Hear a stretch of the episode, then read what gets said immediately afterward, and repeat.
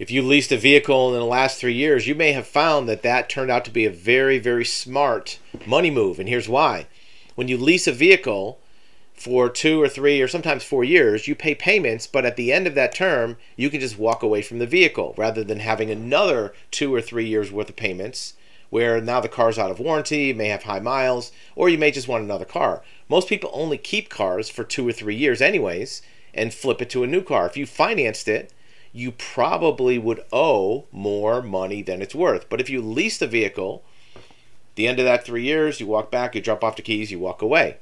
Now, you also have an option to purchase the vehicle. At the beginning of the lease, you are given a written documented, contracted, etched in stone option where you can buy it for a fixed amount. Usually, for a three year lease, it's about half of what the original price was. So, if you buy a $50,000 car at the end of three years after you've made your payments, you can either walk away or pay half the value of the car and own it. Up until the last couple years, the lease companies guessed pretty well as to what the value is going to be in three years, and it was almost a break even. So if your buyout option was twenty five thousand, the car was probably worth twenty five thousand. In fact, in some cases, the buyout option was more than the current value because lease companies and manufacturers sometimes artificially goosed up that number to give you a lower payment in a way that discounted the car without making it seem like it was bargain basement. For example, if you're leasing a BMW or you're going to buy a BMW and they had big stickers in the window that said $2,000 rebate, 0% financing, and all kind of balloons and carnival acts, you might not think that BMW is really that prestigious of a brand if they have all these discounts flying around. And a lot of manufacturers, even the disc the lower end cars, got away from this circus act discounting. What they did instead was they put the discount built into a lease so they could just offer you a lower payment. And it was a way to discount the vehicle without having to make it look like blue light special, right? So what that did was artificially raised up the residual. And the advantage to the manufacturer is if you didn't if you bought out the vehicle, they never lost that money, right? But here's the thing. Over the last two years or so, year and a half, used car values have gone through the roof. So many people get to the end of their lease and realize that their buyout is way less than the market value.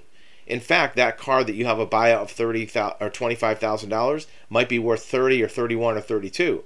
So if you buy it, you're already making money. Even if you don't want to keep the car, if you buy it and then resell it, you could pocket the difference. Or if you are to get a new car anyways, instead of doing a lease turn in, do a lease a lease trade in. A Little bit different scenario, which is one word. A lease turn in is you walk away, drop off the keys, and you're done. A lease trade in is you use that lease residual as a trade in towards your next car. So if it's worth 30 and the buyout was 25, that $5,000 equity goes towards your next car. So buying out that lease is a very smart financial move if the residual value is lower than the market value. And in many cases, it is with this current market. Now, going forward, if you lease a car today, that might not be the case three years from now. So don't make this a motivation to lease a new car right now. It might not be the same thing in two or three years, but right now is a sweet spot. If you leased a car from 2000, let's say 18, 19, or 20, and your lease is up or coming up, definitely check out residual and make sure the paperwork is done right. There's a little bit of a tricky scenario of buying out your lease because it's not a lien where you do a lien payoff, you're doing a lease buyout where it transfers ownership and you have to make sure that's done correctly. But a lease buyout could be a way to add equity to your next purchase or just simply put cash in your pocket.